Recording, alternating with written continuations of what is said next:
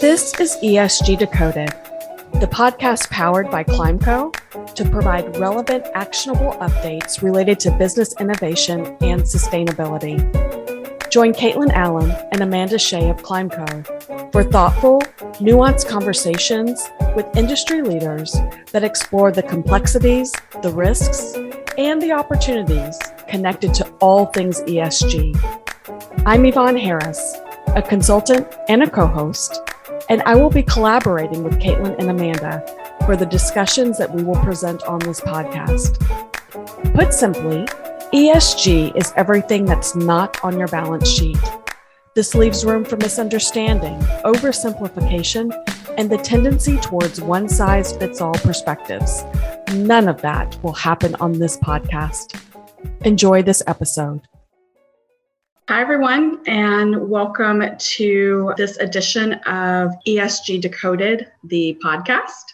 I'm spending time today with Caitlin Allen and Amanda Shea, two of the leaders with Global Affairs Associates, and your sage and wise guides that will be bringing this podcast to you on a regular basis. Hi, Caitlin. Hi, Amanda. Hi, Yvonne. Hey there. Well, let's have a little fun. Really excited that you all are launching this podcast. I know it's going to be an amazing journey for you and your listeners. But an important part of that is your listeners just need to get to know you and learn more about you and your why. So, Caitlin, why don't you introduce yourself? Sure. So, I'm Caitlin Allen, born and raised in Houston. I'm a native Houstonian. And um, you know, spent some time in Washington, D.C. Uh, for grad school and came back here for family and wasn't quite sure what to do with myself with my DC type skill set. And there's a, a lot more to the story, but basically I kind of had to make my own way. I knew that I didn't want to, you know, just take any job because I had been studying conflict resolution at, at Georgetown and diplomacy and was working at the State Department because there wasn't something exactly similar to that in Houston, I thought, well, what the heck? Let me just shingle here and see if I can do some contract work. And that's really how it started. And then, of course, that was many years ago, eight or nine now. And, you know, I evolved with the market. I learned the local market. I learned about corporate social responsibility. I uh, worked at Marathon Oil as a corporate social responsibility advisor. And just really fell in love with the field. And so I pivoted the business to focus on, at the time, CSR, sustainability reporting. And then, of course, you know, being in Houston and working for a lot of energy companies, um, had to get really smart on energy transition. And so, uh, several years into this, Amanda and I got together as partners and said, "Let's let's make this bigger than just us, right?" it's an opportunity here. We see it coming. Very few people are in Houston are are talking about it. Very few know what ESG stands for, and it stands for environmental social governance. We'll unpack that a little bit later. But we thought let's partner up and see if we can make this bigger than ourselves.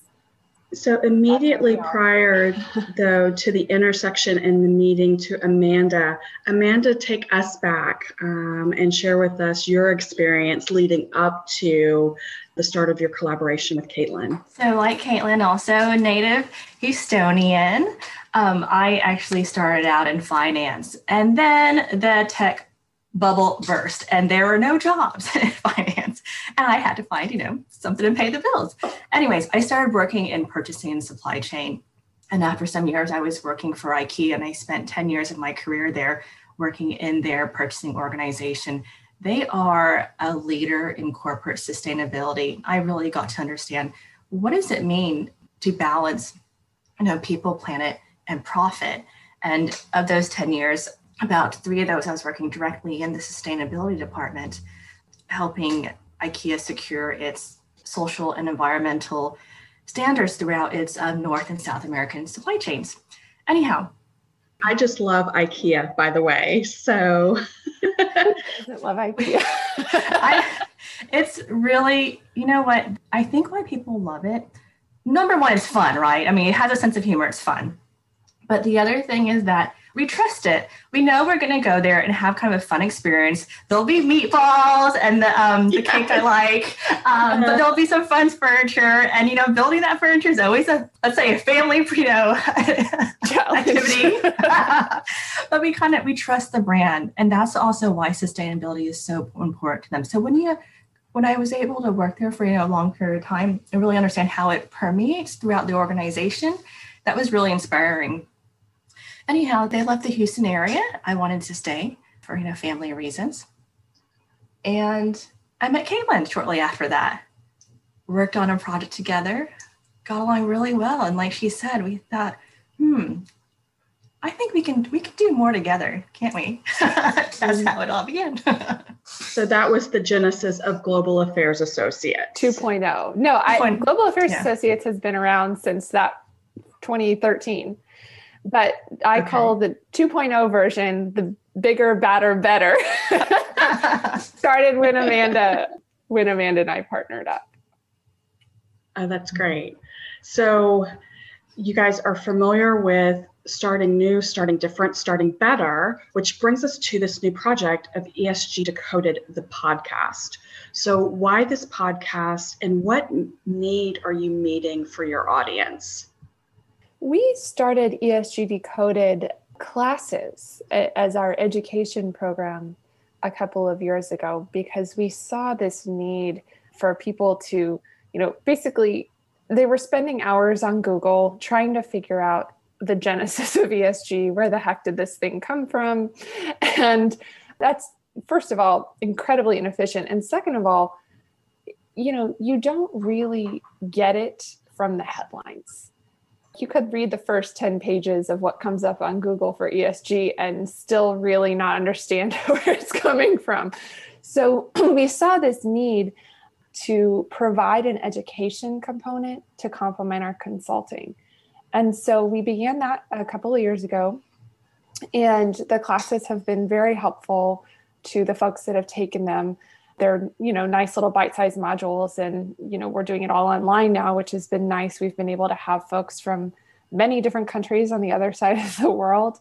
Um, we had someone join from kazakhstan and which was kind of cool. And so that itself you know is is very helpful for the attendees. We've gotten incredible feedback. Like thank you for saving me 10 more hours on on the internet.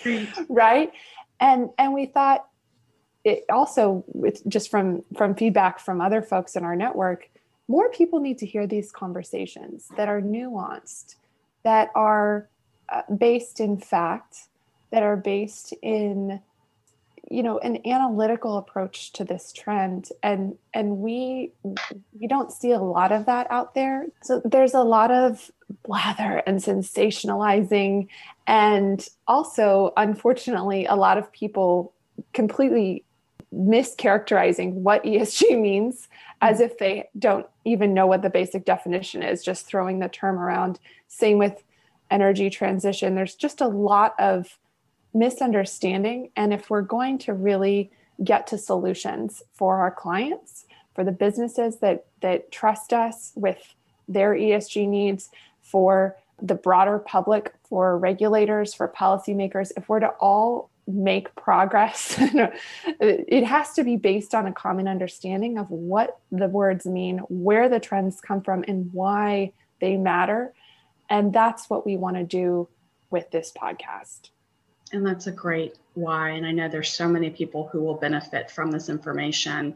Connecting kind of to that thought, Amanda, who should listen to the podcast as you kind of think through your target audience? What segments comprise that target audience and then will there be information for those who are very new to the space and those who are maybe considered experts? I like to say is that esg is a journey. It doesn't matter if you're starting from very step one or you know you're a mile down your journey. Wherever you are our plan is to have content that's meaningful to you and to explore these topics from start to finish in a way. So you have a better understanding. A lot of times it's also because I'm curious. I want to learn more about these topics and I have maybe some basic questions too that I want to learn about, and then also dive in deeper so we really understand all the implications of it. So I think it's appropriate if you're new to this and you just want you're starting from again step one, or if you're experienced, you know maybe you go to episode number two instead of episode one. You know what I mean? But I think there'll be something for everyone. So let's have a little fun and let's start at step one. You can't navigate through life without understanding a million acronyms, it seems like. So, ESG, what does that stand for? ESG stands for literally environmental, social, and governance. And the idea behind that terminology is that we at Global Affairs Associates like to say ESG is everything that's not on your balance sheet. So everyone understands that there are many, many factors that don't show up on a financial statement that have an impact on how well your business is run, on how successful your business can be or is or may be, the risks that your business face. So ESG could be any of those things for a particular business in a particular industry. So it's a very broad term. And, you know, I think one of the confusions, particularly in the energy industry where we sit in Houston, is that people are conflating ESG with the energy transition topic, so the transition to a low carbon economy, and you know, speaking as if those are one and the same. They are not one and the same. Energy transition is one specific E topic that is likely to be material to your company if you work in oil and gas, but it is not the same thing. And um, so that's sort of my basic my basic definition is it could be anything and therefore it takes some additional thought and analysis to decide what does esg mean for my company? What does it mean for my industry? What are those key factors that are likely to be material to my company and that's the beginning of the conversation Caitlin, you mentioned that you started in this space in corporate and social responsibility or corporate responsibility. What is the connective tissue between ESG and CSR? I think ESG is just the, the third generation, so to speak, of CSR. So, corporate social responsibility, um, CSR, transparency, those initial movements, so to speak, were born in the late 90s, really by the activist community. So the first generation of CSR reporting was meant to communicate with a very broad group of stakeholders. Everyone from the communities where you have operations to activist groups uh, to um, specialized investor groups, which at the time were very, very specialized. What's changed is you know, as the world has changed, and these are some of the things that we will go in much more depth in this podcast, um, the investment community more broadly has recognized that many of these ESG issues actually are, and in some cases, extremely financially material to the business. And therefore, um, they need information in order to make an investment decision. Well, now we've crossed a line, right, from a voluntary communication to a group that's not regulating you, right? Or doesn't have sort of a lot of legal implications to request for information and disclosure of information that's, you know, potentially could belong in your legal and regulatory filings right so that's very it's been this evolution and so i i think csr was sort of the first generation of this and esg is where we are today where it's really an audience of the investment community and much more sophisticated in some ways, but looking specifically at what's financially important and what are the ESG risks to the business that could have a material adverse impact on the business. Amanda, can you build on that a little bit and tell us about some of the current trends in ESG that should be important to all of us? I think one of the things is how data driven it is. And I think that's one of the main distinctions as well from CSR to ESG is if we think also about what's happened with the technological revolution, just from, you know, personal computing and then big data, and now we're looking at AI machine learning. As we have more information and able to process and understand and identify trends in the data. And I think the investors are also looking for more data on environmental social governance so they can see do this deep analysis. So that's one thing. And then looking forward to 2021, um, some of the hot topics that we have on our radar are diversity inclusion, mm-hmm. cybersecurity, and political spending. We think that the ones that um, have been, you know, important in the past, climate change, of course, will continue to, you know, be an important issue. Kind of the new hot ones, let's say, would be those three I named before. And um, you know, I hear you say diversity and inclusion, which was obviously to a very important topic in 2020, the social justice movement.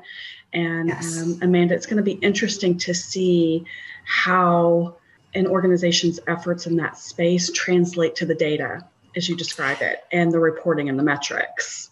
I think last was it 2019 when there was the big um, roundtable a business roundtable letter committing to stakeholder capitalism. I think that was 2019. Um, so I'm interested in seeing when they all these CEOs committed to stakeholder capitalism, you know, how does that really roll through the organization? DNI is one way, right?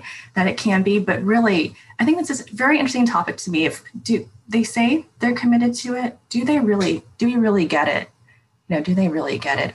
Is it just for certain more for certain stakeholders or others? Well, and it ties to that concept of walking the walk, right? And not just being lip service. And you touch on something really powerful when you just go to the point of data. Business leaders need data. They need to understand why um, these topics make business sense. And I know that's a part of the value that you bring to your clients on a daily basis. Absolutely. I mean, from the beginning, we've been you know driven to help our clients based on the research that's out there because there is a lot of research out there linking certain industry specific ESG factors to stock value and and to company value. And so you know we look at that data right? What is it for this sector that tends to have a correlation to business value versus just what framework A says should be material or you know, Sustainalytics or MSCI, the you know, which are two of the raters and uh, rankers group, say should be material to your company. What does the research say? And then, you know, combining that with what are the goals of the business, right? Bringing it back to the business strategy. What are the key risks to the business, right? And how do we mitigate those as well? There's all these pieces to it. And the data driven analysis of this is very, very important in order to make the right move. Because it could again you know you could focus on any of these areas. You could focus on all of them. You could choose one or two. How do you make that decision? Well and i know this podcast is definitely going to be a value add um, to the audience to business leaders. You are for sure meeting a need. Um, for those who are tuning in today and, and listening to this intro episode what do they have to look forward to in terms of what do they walk away with after each episode? What's the call to action or what resources would be available to them? I want everyone to walk away from each episode feeling like they understand something in a deeper way than they did going into it. And perhaps, you know, perhaps it's taking a topic and putting it into the larger context and explaining why this has come their way, uh, whatever piece it is. Or perhaps it's a topic that, you know, really needed a deeper dive that they might not have gotten anywhere else, right? So, for example, we might have folks from the policy side that are really grappling with what what's the best way to make carbon an, an asset class, for example. Or we might like Amanda said, getting into the DNI topics, there's a lot of questions still on the how, right? We can all make big commitments, but how and what are the best practices and what are the emerging practices? Because I think we've seen a lot of change um, in the past year on that topic, obviously. So we'd like our listeners to walk away feeling like they learned something or understand something in a deeper way than you know, the 40 minutes before that. Oh Again, I am very excited that you guys are starting this podcast. I do know it's going to be a valuable resource to your listeners. And I want to encourage everyone who's listening today to please refer this podcast to those in your network. And Amanda and Caitlin are also just great to interact with. So you can follow the podcast across social media platforms, and you can also connect with them through their website at globalaffairsassociates.com. So, ladies, thanks for your time today. Thank you, Yvonne. Thank you, yes. Yvonne. Let's go get it. Let's have fun. Thank you for listening to ESG Decoded. Subscribe to this podcast wherever you consume yours and follow ESG Decoded and ClimeCo across social media platforms. Until our next episode, take what you learned today to drive long term value for your organization by doing good for people and the planet.